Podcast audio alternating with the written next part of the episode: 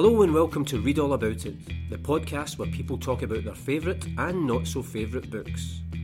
Join me, Paul Cuddihy, as I take each guest on the literary journey of their life, from their most cherished childhood read and a book they'd recommend to anyone, to the book they couldn't be paid to read again, and much more in between.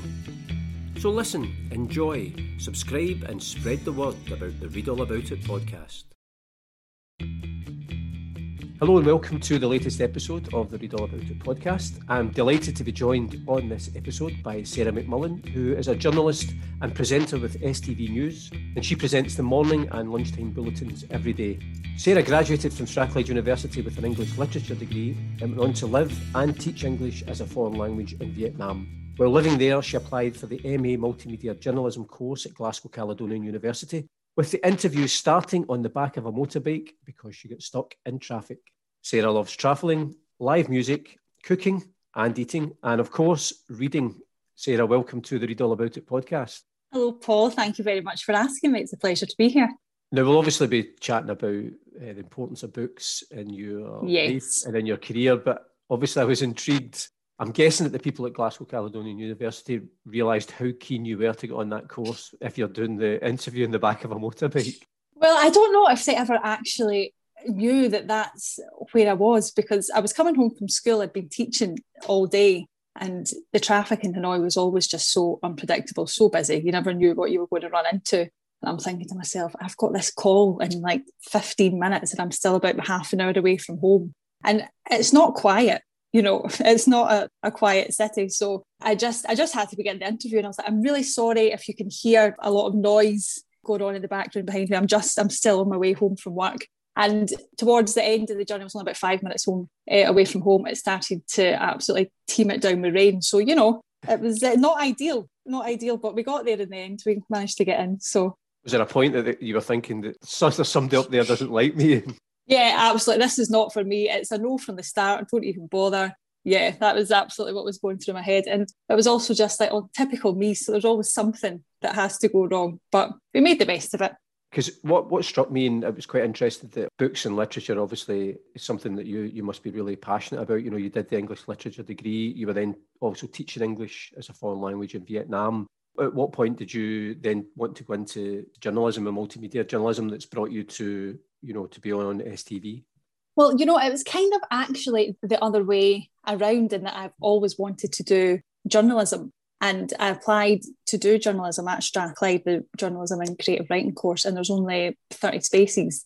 And my grades weren't good enough to get into the course. So I went and did English literature, which was probably for the best because I, I, when I started uni, I was only 17 and not all that interested in being academic, to be perfectly honest. You know, I just liked cutting about Glasgow with my big books and going to a coffee shop and then meeting my pals at the pub afterwards, you know. But I always wanted to be a journalist. And I think the way those two things cross over is that at the heart of both of them are stories and, and people's stories. So, you know, that's what's always appealed to me. Because I always wonder, obviously, that idea if you're a wee bit older, you've got a wee bit life experience, that will obviously help you in terms of the job that you're doing. But also, I sometimes think because journalism, there's a certain talent that you don't necessarily need. You know, it can be a different degree if it's a degree that you, you know, you love studying English, so you want to do that. But that doesn't stop you from then going on to do journalism because it's all part of that, as you say, that grounding in either telling stories but knowing how stories are constructed. Yeah, I think for me, definitely taking those few years out between doing my first degree and my second degree and going to live in a different country, the other side of the world and things, that gives you all that life experience. It definitely made me better equipped to do this as my job because you you meet people from all different walks of life. You know how to handle yourself a bit more. You know how to be a bit more forthcoming and put yourself forward for things. And that um yeah, so I think it definitely helped me out. I'm glad I came to it later on in my life and that I didn't immediately go into that straight from six year at school. I actually have a lot of admiration for young people that don't feel pressured to go immediately into to university and do want to go and do other things because you don't need to know what you want to do at that age. I, I sometimes feel actually it's most people don't really know what they want to do. I mean, you meet people in their 20s, 30s, 40s that probably still don't know what they want to do. So it's not surprising when you're leaving school that you're, because it's quite, when you try and remember back to being that age, it can be quite intimidating thinking, God, I've got to choose something for the rest of my life, which actually you don't. Yeah, it is. It's, it's a, a daunting prospect. And for me, I was always quite good at school. I got quite good marks and stuff. And so there was no other thought process in my head that I was going to do anything other than go to university. But at that time, I really was not, I wasn't trying to be particularly good at it, if I'm, if I'm honest. I, I, like a lot of other people, it wasn't until I got to my fourth year during my English literature degree that I really started to take it seriously and put in the work.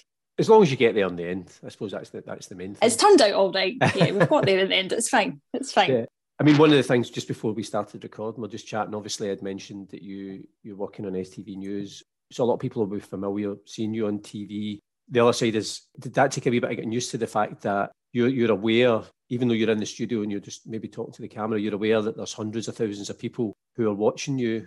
And you know, we mentioned that sometimes you maybe have a bad day at work. Then also the fact is, even when you're out, people will, they'll either know who you are, they'll think, I know, I know her from somewhere.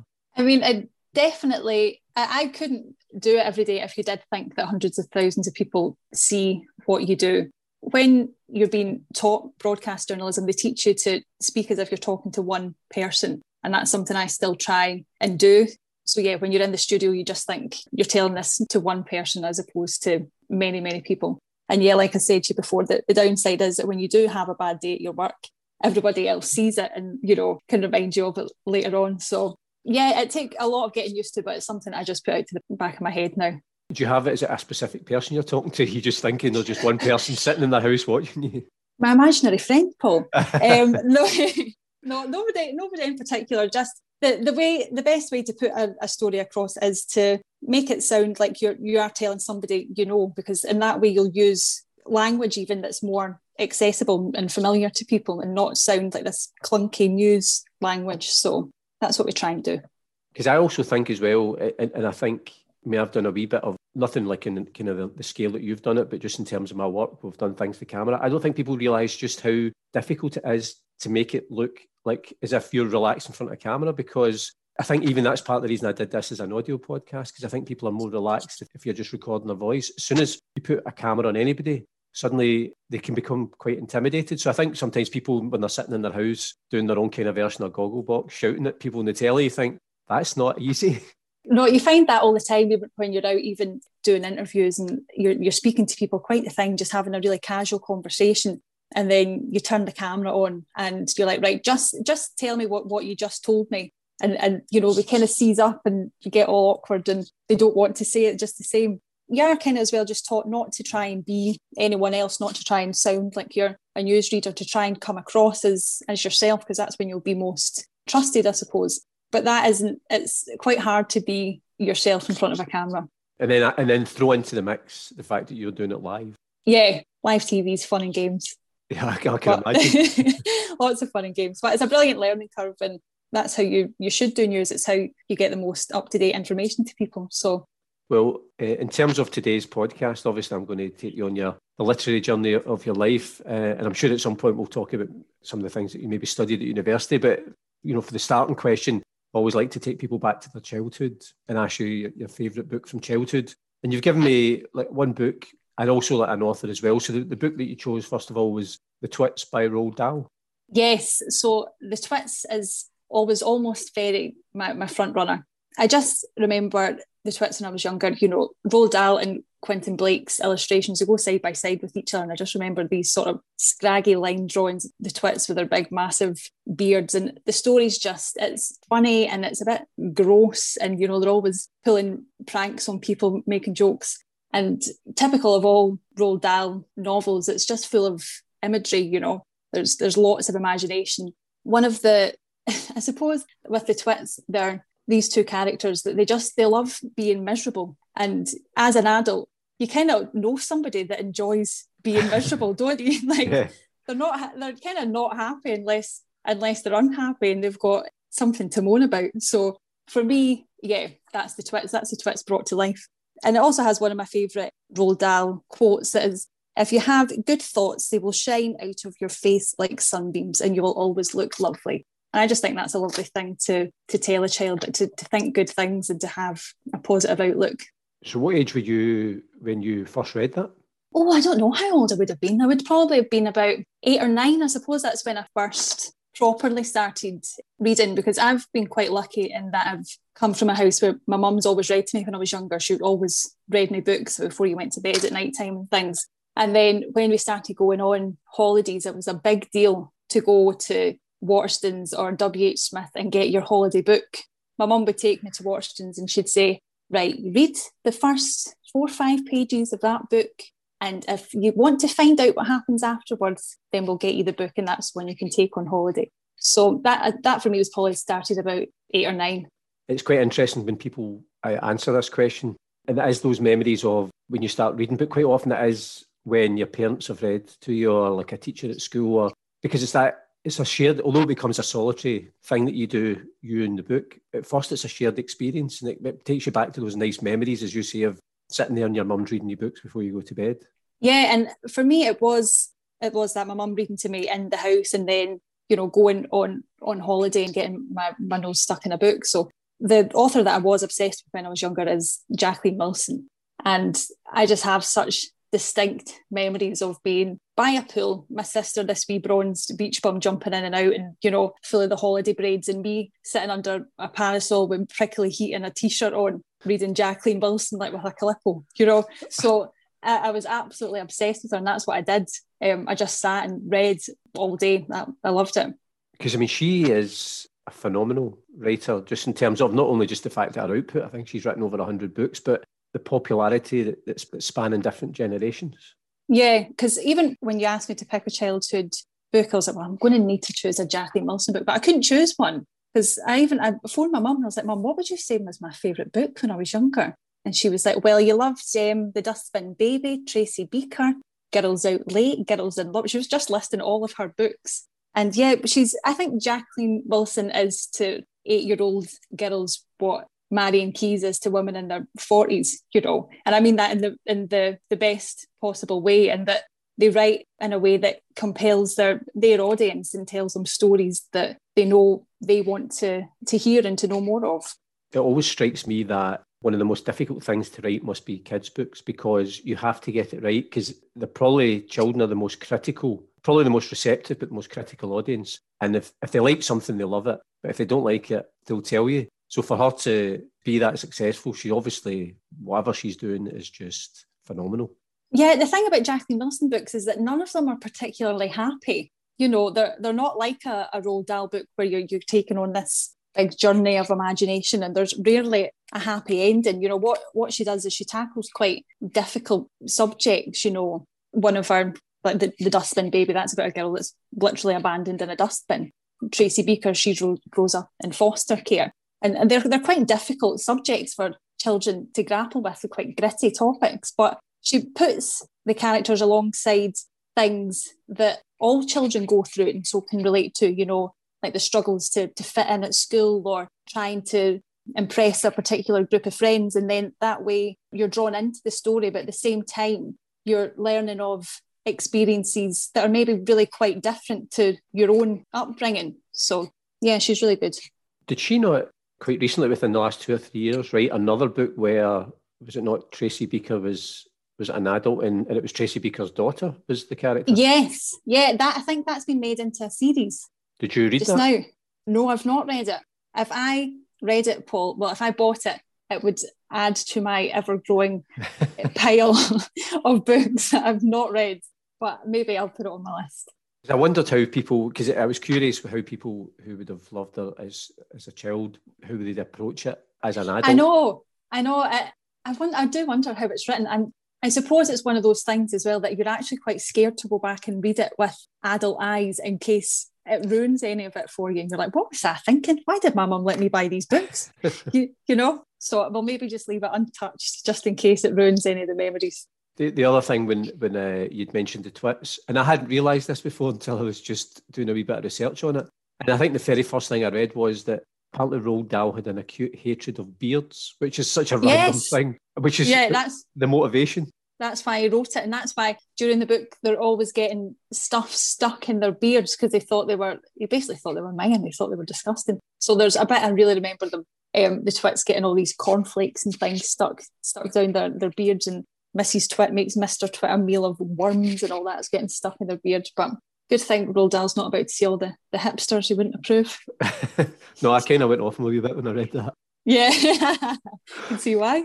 The, the only other thing I was going to ask as well is, you know, you mentioned about as a child taking books on holiday, and that was part of the whole experience of going on holiday. And I found I generally read the physical books, but I always take a Kindle on holiday, and that was to me that was a that's been the brilliant invention of Kindles is the fact that you can suddenly take a library with you on holiday, and it's not taking up your luggage allowance. Do you do that when you go on holiday, or do you still prefer taking actual books? No, I still take actual books, but my mum she reads a Kindle, and I was round in her garden the other day for the first time in ages, and she was working away inside, and I was like, oh, I wish I'd brought my book because it was a, a nice day. And she went and got me her her Kindle. She was like, oh, well, just read, just read that because she'd already read the book. And I was like, oh, this is great. And I, I actually really quite liked it because it told you how much progress you'd made, you know, or how or how long it was until you finished that chapter instead of skipping forward the pages to see how long you, you had to go. So I'll maybe get one for Christmas if I ask nicely.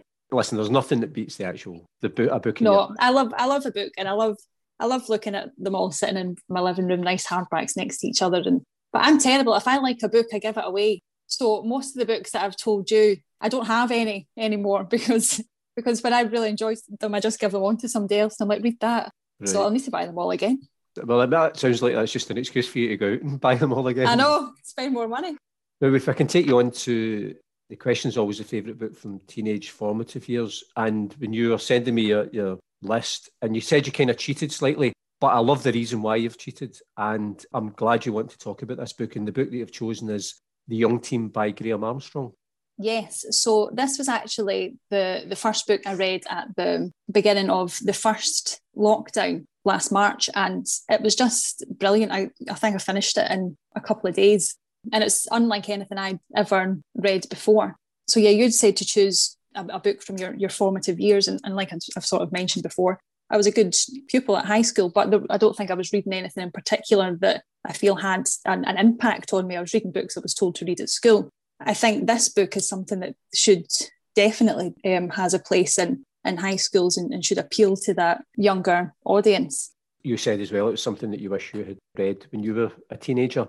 Because I noticed the other day it's apparently it's set to be adapted for TV as well. So it's been a phenomenal success, that book, and for Graeme Armstrong. One of the things that the reason why I, I, I wanted to talk about it is that people who have listened to the podcast for a while, I've spoke about my, my son who is now 27 and books are not for him. He, he just hasn't been interested in books. And so at Christmas time, I had given, you know, the, the Icelandic tradition of giving everybody, I stumbled upon it on the internet, you give everybody a book on Christmas Eve and they're supposed to oh, read that's the book lovely. And eat some chocolates. I'd given the kids and everybody a book. And I thought, I'm going to buy him a book, even though I know he, he doesn't read. And I chose that book because I'd seen Graeme Armstrong interviewed and I thought he came across really well. So I gave Andrew the book on Christmas Eve.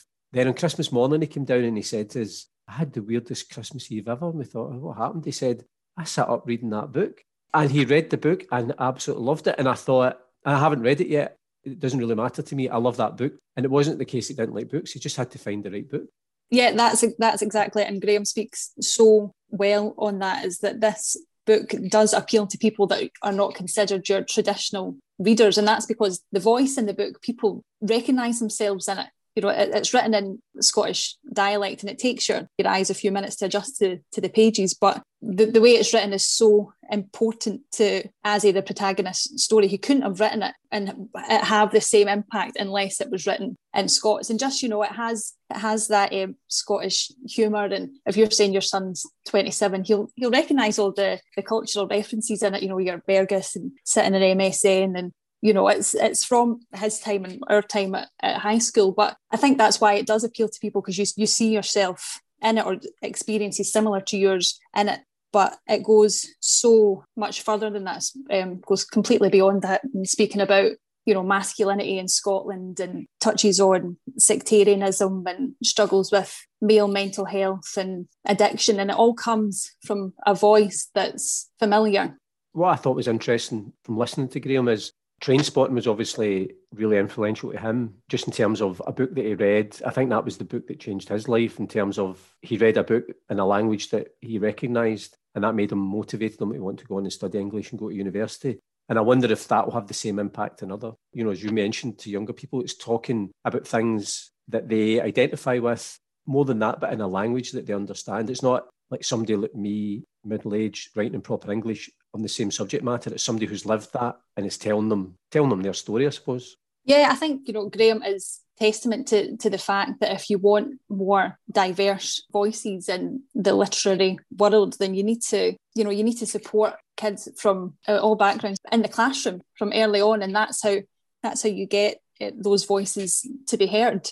But yeah, the book's just it's absolutely brilliant. I, I've rushed through it in in a few days and it's and it's quite it's quite different to some other because it's called the young team. It's about gangs and territorial gangs but it doesn't glamorize gang violence or at all. The way it's different to, to other books is that yeah you have the action there's the fight but there's always the build up to the event. You, you feel the the adrenaline and, and the buzz leading up to it but afterwards there's consequence you know. At one point as he's saying he's got broken teeth and lumps all over his body and he feels he feels lonely and and like why is this my life? He's bringing trouble to his mum's front door and there's always the consequence of of the action. Same with the drug use. And so it provides context and it's not something that glamorizes violence at all. And is that a book that you've subsequently given away? I actually it's the only one that's next to me right now. It's the only one that's next to me right now. Um, but that's only because i've not been able to see people because lockdown. This one's actually got a, a note in it from graeme he sent it to me at the start of last lockdown because he'd done some work with STV and I messaged him saying, oh, the book sounds great. And so he sent it to me. But I'll maybe uh, hang on to it in case it's worth a bit of money one day.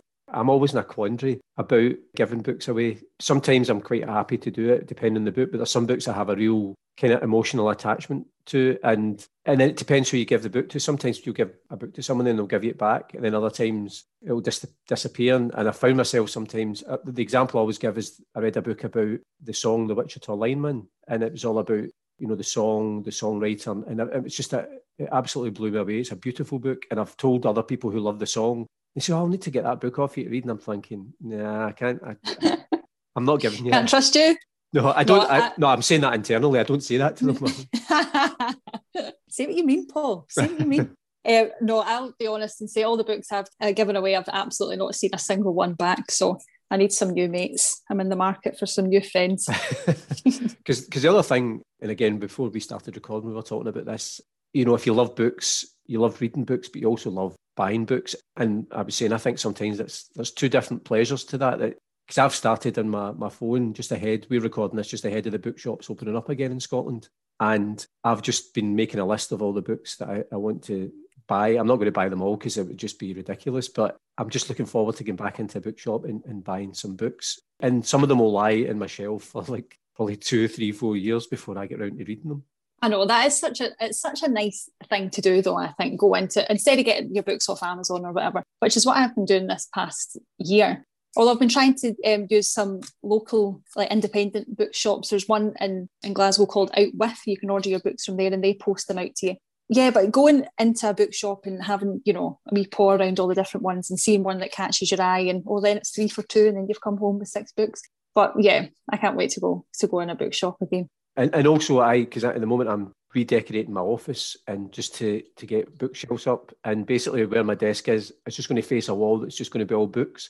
And I think I'll just come in sometimes and just sit and look at them. I think this is this is wonderful. Yeah. When I was a, a kid, one of my favourite films was Beauty and the Beast. And I was always jealous of Belle's library that she gets at the Beast's castle because it's absolutely massive and she's swinging from a ladder going around picking out different books. Maybe I'll get one of them one day. I always think that thing of it's, it's hard to quantify. And I've seen it with, again, I've spoken about this about my kids. Of they, they grew up in a house of books and not a house made of books, but there was books in the house. And, you know, we read to them and there was always books there and they've got different interest in books. I think I think it's something that you've either you know some people watch more TV, some people do more sport or whatever. But I think if you've got that passion for books, you get that in childhood, and it never there's peaks and troughs of your reading, but you never lose that love of them. Yeah, absolutely. I totally agree. But at the same time, people read for all different sorts of reasons. I like to read a book and be kind of moved by it. I like to feel something when I when I read a book. And you know my boyfriend he likes to read because and escape like go to another world or whatever.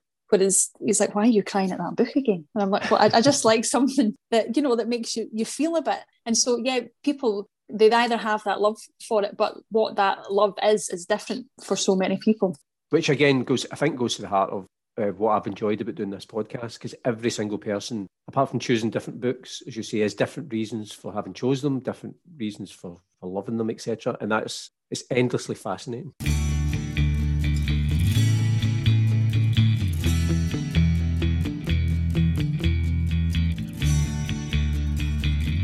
Well, you're listening to the Read All About It podcast with me, Paul Cuddihy, and my guest, Sarah McMullen. Sarah, we're on to question three, a book you'd recommend to anyone. And I'm guessing from correspondence we had that you found this one quite difficult because although you chose a book called Homegoing by Yaa Gyasi, there was other books that were jostling for position there. Yeah, I don't know if I am undecisive or if I'm just greedy. I don't know which one it is, but it was it was definitely a struggle to to pick the book.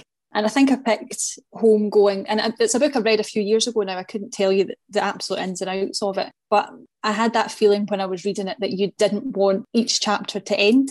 And it is a book I've told lots of people to read, and it's just so cleverly done. It, it's a book that begins in Ghana with two half sisters who are, you know, separated by circumstance. One grows up and lives in Ghana, and the, the other is taken into the slave trade and, and, and goes to the US and it follows their lineage over i think it's about eight generations or something you know and over the history of 300 years. And it's just so so interesting. So each chapter is a different character. So each chapter is almost like its own self-contained story at a different part of history and when I was reading those chapters, you, you got so invested in the characters in such a short space of time that when it ended, I was like, I want to know what happens to them. No, like where did what happens to them? Where do they go? And then you start a new a new character who's a bit later on. And yeah, it was just brilliant. We can touch on the other books that you did mention, but is that something is something you do a lot is recommend books, or is that some people it's quite difficult because how do you it's a book that you love and again, I've spoken about this a lot that if I'm recommending the book to you and I really love it, I'm, I'm going to be slightly judgmental depending on what your reaction to it is. Like I said to you earlier on, I like listening to people who have loved and enjoyed something and, and, listening to them tell you about it. So yeah, I probably do tell my friends and, and recommend things to them. Um, but if somebody's telling me all about something and I know it's not going to be my cup of tea, I'm not going to rain on their parade. I don't like to please other people's taste, you know.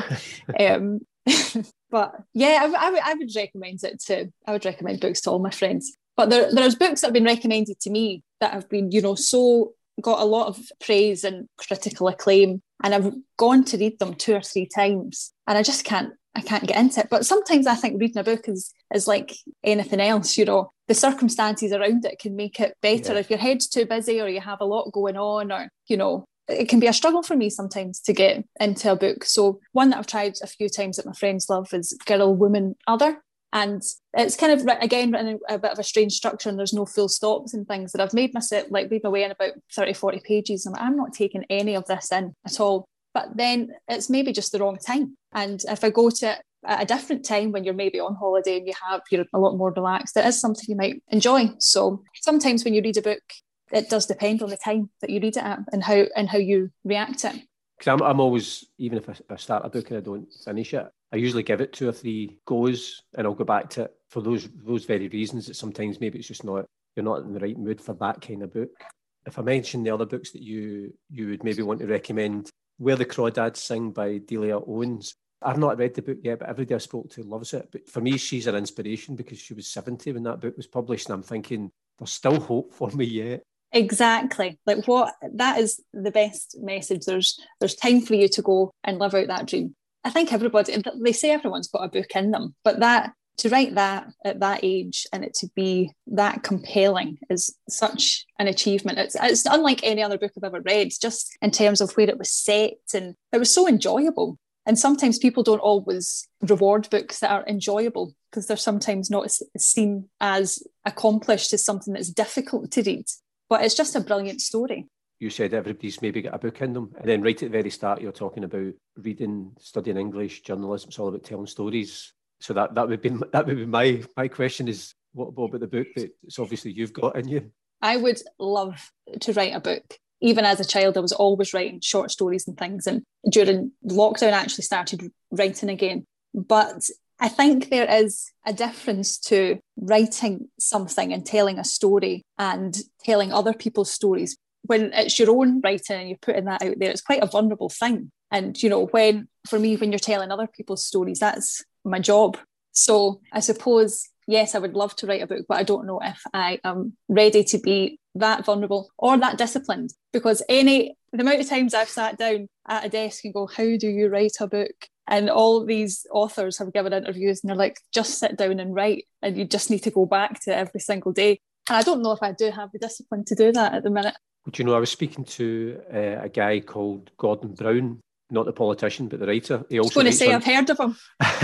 he writes under the name Morgan Cry as well. So he kind of writes crime thriller books. So he's going to be on the podcast. And his writing routine is he gets up about five, half five every morning. And his target, he tries to set himself a target of writing 2,000 words every day. And you think, well, I mean, that's a, a lot to write you know, you touched on the fact that's it's all very personal. But I think that's phenomenal because that's how you you obviously that's how he's doing it. But I suppose it's easier said than done. Yeah, and I think my relationship with writing has changed as it as I have learned. When I went to um, uni and did English literature, the way you write, there's so many extra words, unnecessary words, and then when you go and do broadcast journalism, you have about thirty seconds to say what you need to say. So you everything is completely stripped back to what are the most important words and for TV, what words are going to get the most from these pictures that we're showing. So I don't know if I was to sit down and write now, what would that look like? Any advice I ever see about obviously if you want to be a writer, you write, but you have to read. So the very fact, because even if you're not planning to write anytime soon, everything you're reading, you're taking that in, you're soaking it up, and that's kind of thing that's that's part of the experience. I also think, and this just came to me just before we started recording, that there's a place on STV for a book show which you should launch and host because Damian Barr, who has done a couple of really brilliant book shows on the BBC, and I just think it's crying out for because people are reading, more people are reading during the past year of lockdown. So basically, what I want to see in STV is Sarah McMullen's book club. Paul, are you pitching yourself here as a co-host? I was well, not expecting to come on here and get a pitch. Well, listen, I, I, I have a I have a face for audio podcasts, but I'd be I'd be a very very enthusiastic viewer. No, I think you're, I think you're absolutely correct. And I've seen um, I've not seen Damian Barr's show, but I've seen clips of it on Twitter and things, and it is so much more people are reading, and I think that is because of the way that we consume books now. That not everybody is like you and me and wants to buy a hardback book and plug it around and sit and read it. Like we touched on earlier, lots of people have a Kindle. Lots of people listen to audiobooks which I've actually never done yet. Oh, neither have I. Um, but loads of people listen to audiobooks, and so the books are reaching so much more people than than they were before and also think these things it takes away the mystique of it that i think sometimes people think there's some you know obviously there's, there's talent there's hard work but actually when you actually speak to people and I, you know graeme armstrong was a perfect example of it was after listening to him on that program that i thought that's the book i'm going to buy for my son because it's putting a face to the, the name but then hearing them talk and realizing they're real people and how this came about so definitely yeah i think i think you should be i'm going to start a, a, a social media campaign I'll take it in on Monday. I'll let you know what they say. the other thing, just quickly, I was going to the other two books you, you mentioned. One is called Grief is the Thing with Feathers, which is a brilliant title by Max Porter. That was also a book that was uh, chosen in this category by Tara Fitzpatrick, who's a previous guest who I know you know. Yes, so I'd listened to Tara's episode, and her and I did the master's course at Cali together. And, and so when she picked it, I was like, right, I'm not going to pick it. She'll think I copied her. but um, it is it's it's a great book and partly because it's really short and also partly because it's not like anything I've ever read before. It's really lyrical in lots of places. And I think, like I said to you before, I like to read a book that makes me feel something that kind of can stir a bit of emotion. And when books are lyrical like that, when you do respond and feel that way, you don't always know why. And I suppose I would compare it to when you listen to a piece of, or you listen to a bit of classical music and you know you feel something, but you don't necessarily know what that is. That's how I felt when I read that book. Because I'm intrigued to read it because obviously you're I don't think even think Tara was the first person to mention it. Obviously, you've mentioned it as well. And you know that way, once you hear lots of different people, you think, right, I need to go and investigate this because there's obviously something in it. You should buy that when the bookshops open next week. That can be on your list. I'll add that to my my. You can my, add it to your list, Paul. Ever, ever expanding list. And the other book that you, you mentioned as well was a book by Dolly Alderton, which is called Everything I Know About Love. And is that is that a memoir? Yes. Dolly Alderton wrote a memoir at 28 and she she slags herself off for it all the time and quite rightly so. But i i read that book when i was about 25 i think in my 20s and that can just be such a difficult time to navigate. You don't really know your place yet. And the way it was written, there was lots of just reassurance and relatability through it. And I did really did want to to choose that as opposed to something that had got lots of literary praise because often sometimes I think when women write about feelings or emotions or you know personal experiences, it can be lumped into a category that's seen as a bit as, as like fluff when it's written particularly for women. Whereas when men write about feelings, they're writing about human condition and a universal experience, and they're seen as quite different things. But the book's just brilliant. It's funny and it made me cry. And um, yeah, you just you seen yourself in stupid things that she was doing, and it did provide that reassurance that yeah, things are going to be all right. So maybe I should write a, a memoir at 28 and make a, a, lot of money. What do you think? well, listen, go just go for it after you've done the book show. But I'll start it after we get off this call.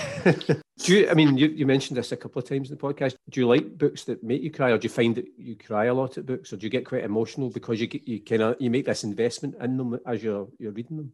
I mean, I, my friends are going to listen to this podcast and laugh because I think I just cry a lot in general. I mean, the other day, my boyfriend found me on Netflix just typing in sad films, you know, but but I, I, don't know what that says about me. I don't know if it means I'm, I don't think it means I'm particularly morbid, but you know, sometimes you need a bit of a release and books and films and music, they, they are that for me. And although they're not always your experiences, to, to get lost in a story and to be invested in it, yeah, I think it's, it's a great thing. And I'm not embarrassed to say that I love to cry at a book. Because I, I haven't done it very often. Because the first time I, I ever remember was when I read The Grapes of Wrath, John Steinbeck the ending just absolutely astounded me. And it was the most moving thing i'd ever read. And it, it, did take me by surprise because it wasn't an emotion that i'd i was kind of used to in terms of books. And it, it happens rarely but when it does you kind of think you know that it really has an impact. But i also think as well and i've spoken to a couple of friends about this i think particularly for men as you get older and you kind of get into middle age even without realizing you get a bit more emotional i don't know if it's that you're just kind of like you're at the wrong end of your your life. So things become a bit more, or maybe you're just more comfortable in thinking, right, well, if a book moves you like that, then that's fine. You, you admit that. For me, I would say, yeah, I like to read stories that have a bit of grit about them. Um, I wouldn't always necessarily cry at a book, but I think for an author, that's a, a massive accomplishment because to write with feeling, like to genuinely move somebody, is difficult. It's a difficult thing to do. So, yeah, more people yeah. should cry at books the one this year that, that I think I read Hamnet, Maggie O'Farrell. You haven't read it? No, it's on my list. Right. Well, you, you'll probably no read it now because no, because I'm just going to say there's there's a section in it which is one of the saddest, most beautiful things that I've ever read. So then, if you're just wanting to cry at a book, then just just go for it. Thank you for the recommendation, Paul. now, if we can go from uh, books that you would recommend to anyone to a book that you couldn't be paid to read again, and the book that you've chosen is Tess of the D'Urbervilles by Thomas Hardy. Yes. So, I mean, I'm going to be completely honest here and say I've absolutely no idea what that book's about. And I could have Googled it before this podcast and it gave you some reason as to why it just wasn't for me. But really, I don't like the book and I could never read it again in quotation marks because that is what I studied for my advanced higher English class. And I spent weeks basically trying to write this essay to get into uni about a book that I'd never read before, and it was torture. It was absolute torture. And that comes back to, again, I suppose a, a maturity thing and not at that age being all that academically invested. How did you find it then when you went on to university? And obviously, you're then, because you're reading it, it's a different experience when you're reading, because you're not just reading for pleasure, you're reading analytically, you're having to discuss and go through themes, etc. Did you find that an, an enjoyable experience? I'm going to say at the time, I didn't necessarily find it all that enjoyable because you were meant to read, I think it was at one point four books a week for different classes. I mean, on, I don't know on what planet people can read four books a week from cover to cover.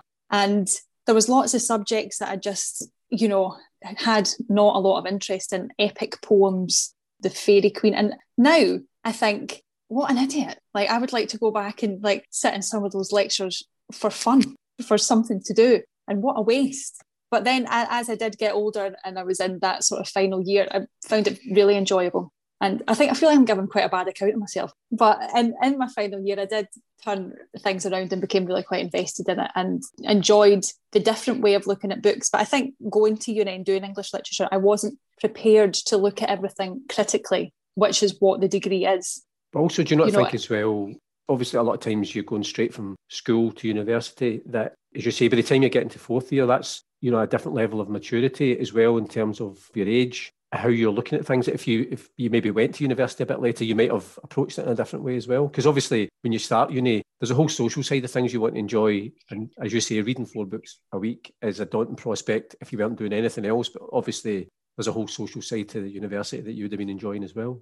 Yeah, the, the social side, and you know, you're working to be able to afford to go there in, in the first place, and there was mature students in my classes and i remember thinking how good they were but they're probably that good because they've paid to be there. And you know they have a, gen- a vested interest in what's happening whereas people like me you went because it was something you were good at and you weren't entirely sure what you were going to do with it. I mean in terms of your your reading you mentioned already you kind of you wouldn't persevere with a book if you're not enjoying it. You'll just go in from the, the pile of obviously the more books that you, you're ever going to read in your life you've probably got in your house but there's always something that you can go to and then always come back to it. If i'm not enjoying a book it doesn't register like it doesn't stay in my brain. So then the next time i pick it up i could have read 20 pages and i've kind of no idea what's happened in it. So if i try a couple times with a book and that's what it's like then yeah i'll put it away for another day when you've got more brain space or you're, you're in a, a different mood to read it it's maybe just not the right book for the right time. Because I always feel that you know life's too short, and there's so many books that you could you could be reading rather than torturing yourself with something. That even if you get to the end, you might go, "I hated that." Exactly, exactly. Life's far too short. Yeah, and I'm always worried. You know that way. Sometimes you go through peaks and troughs of your reading, where, where you seem to just be reading constantly. And I'm always worried if a book I suddenly start to get bogged down in something, and it's maybe sometimes it is just to be a bit more difficult. Sometimes you're not enjoying it, I'm always worried that that'll, that'll then not put me off reading, but then I'll, it'll take me a while to get back into the rhythm of it. So that's why I quite quickly just put something down and pick something else up. Yeah, I think ironically for me, going to do my English literature degree, it did take a lot of enjoyment out of reading for me. And it took me a little while to get back into it. And I've spoken to other people who have done it as a degree who would say something similar because it, changes from something you enjoy to work. Reading for people is not always meant to be work. And i think i wasn't fully expecting the nature of the degree to be what it what it was. And so after uni i read a lot of like magazine articles or you know features but wouldn't necessarily pick up a book right away because i'd had well had bought that many books for my degree and never read them so yeah it, it did change the way i looked at reading for a while changed my habits yeah, I wonder if any of your lecturers will be listening to this, going, "I knew it, I knew it." sorry, sorry for uh, past behaviours. But listen, yeah, as you said already, you redeemed yourself in your fourth year. Thanks. Thank you very much. we are on to the, the fifth and final question, and that's either the last book you've read or the book you've currently reading. So you've given me one for each of those questions. So the, the last book you read was Shuggie Bain by Douglas Stuart. Uh, so if we want to talk about that one first, obviously that won the Booker Prize last year, just the second Scottish author to win it. He was on. He's been on the podcast as well. What did you? What was your experience of Shuggie Bain? Oh, I just absolutely loved it and can see why it's become so so popular and why he won the prize. It's a sad story, the story of Shuggie. Uh, but the thing is, in Douglas Stuart's writing, again with another Scottish story, you recognise the characters in it. Some of them speak, you know, I can hear my gran, or just one of Agnes's mates when she lives down the pit and she's always just round and trying to get her to, to have a wee drink and, you know, passing on the gossip between everyone. And you just you know these characters from some point in your life. And i think that's what douglas stuart's done so well is to bring them to life in a very authentic way. But it's a sad story. Just as, we, as we're speaking it's only just come out in paperback so it's it kind of feels to me as if it's been around for ages it's actually only just the, it's been a phenomenon in the past year. I mean, I think it took him about 10 years to write it because it was just something he was doing himself and slowly but surely. And he, he, got loads of rejections before it was first published in America and then came over here. But I agree with you. I mean, it's I mean, there's a real love story to it as well, but I think it's just that authentic Glasgow voice, as you say, that you that you hear and when you're reading it of, of that early 80s period, but just characters that you know. Everybody knows somebody who's in that book. Yeah, and Douglas and Graeme, they both quite they have that in common where the voices are authentic and some of the subject matter is the same. You know, they both write about addiction, but in very different ways. But the consequences are the same for both of them people are lost to addiction in, in both of those books. And yeah, I think that authentic voice is so important. And like you say, yeah, there's lots of characters in it that you can just immediately recognize as, as a familiar voice. And so, yeah, it's just that that real experience brought to life. And I also think Douglas Stuart is just the loveliest guy. And it, it, strikes me that he's obviously embraced the whole the, the, kind of success of the book. And he it just seems to me if MD asks to interview him, he just seems to be the most obliging person that he just he's happy to talk. And I think it's such a, a, a refreshing thing that he seems to have taken it all in his stride and just is happy to give people the time who want to talk to him. And I just think that's you know in this day and age that's just a brilliant thing. Yeah, I actually listened to his episode of your podcast and it absolutely came across like that, just genuine. It came across really genuine. And like you said, like when you listen to Graeme in an interview, I think that will encourage a lot of people to go out and pick up his book because of the way he comes comes across and talks about it. And the, the book that you said you're currently reading is a book called A Little Life by Hanya Yanagihara, which was shortlisted for the Booker Prize back in 2015. And how are you getting on with that? Well, I'm only about 200 pages in. I think it's got about 700 odd pages. It's a really big, it's like a big doorstop of a book. I think I'd put a picture or something up of myself out on Instagram or whatever reading this book. And so many people messaged me saying, Oh, you're going to need counselling after you're finished that, or make sure you have a, a bottle of wine at hand when you're reading that book. And so many people saying they wish they'd read it again. It's one of the best things they've ever read. So I'm not quite sure where it's going yet, but I'm a bit scared for it to end. And it's good so far. And then do you do you always know what you're going to read next, or uh, when you get to the end of this book, do you then just see what you know what catches your eye on the shelves, or what mood you're in to, to the type of book you're going to read? I think it's what mood I'm in. Although, like we've we've established, they're usually pretty heavy books. So at the minute, my friend Emma from work, she got me, well, she left a book on my desk a, a few weeks ago called Mayflies. It's by Andrew O'Hagan, yeah. So that is next, that is next in my pile. But if I finish this book and it's a bit heavy and I need something that's a bit a bit lighter, then I'll just visit the pile and I'll see what what suits the mood. Can I give you a book recommendation actually? Which oh, please do, please do. It was the book, the first book that I read in 2021, and it was recommended to me. A friend of mine, Margot McCuaig, who is, uh-huh. has been on the podcast a couple of times. She's also just got a new book out, which is really good, called Almost Then. But the, the book I would recommend, it's called A Ghost in the Throat. It's by an Irish writer called Doireann Ní Ghríofa. I, I, will message you how you spell her name. Yeah, please um, do. But it's, a, it's this strange, slight memoir and, and her own experiences of being a woman and motherhood. But then also she's researching this classic Irish love poem written in the 17th century by this woman who's kind of lament for her husband who dies and ties it all in. Margot had been going on about this book, and I thought I need to read it. And I read it in about a day at the start of the year. I think because there was no parties at, at Hogmanay, I wasn't hungover on New Year's Day.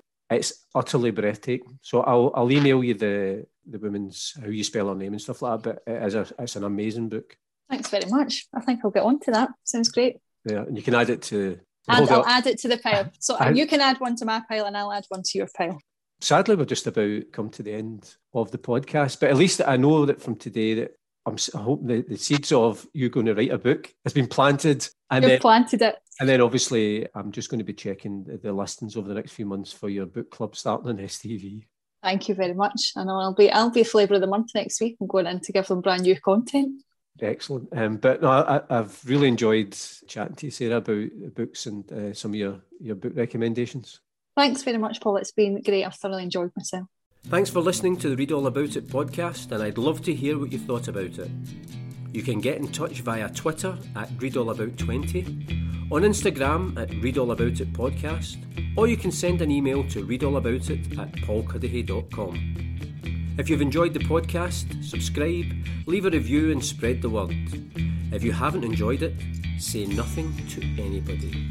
But I do hope you can join me, Paul Cuddihy, next time on the Read All About It podcast.